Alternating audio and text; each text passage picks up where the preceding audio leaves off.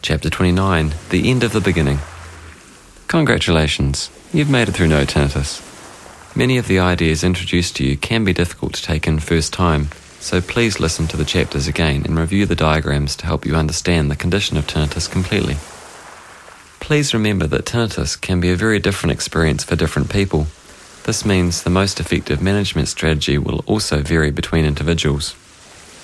Although a good understanding of tinnitus is very beneficial, professional advice is recommended for anyone who is very distressed by their condition.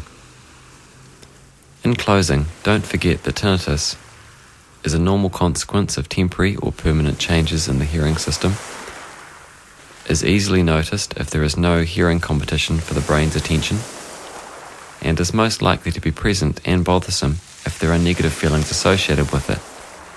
Therefore, it is the way your brain detects and assesses tinnitus that affects the way you experience it, not the change in the auditory system that has initiated tinnitus. Now it's time for you to enjoy life with your new understanding of tinnitus.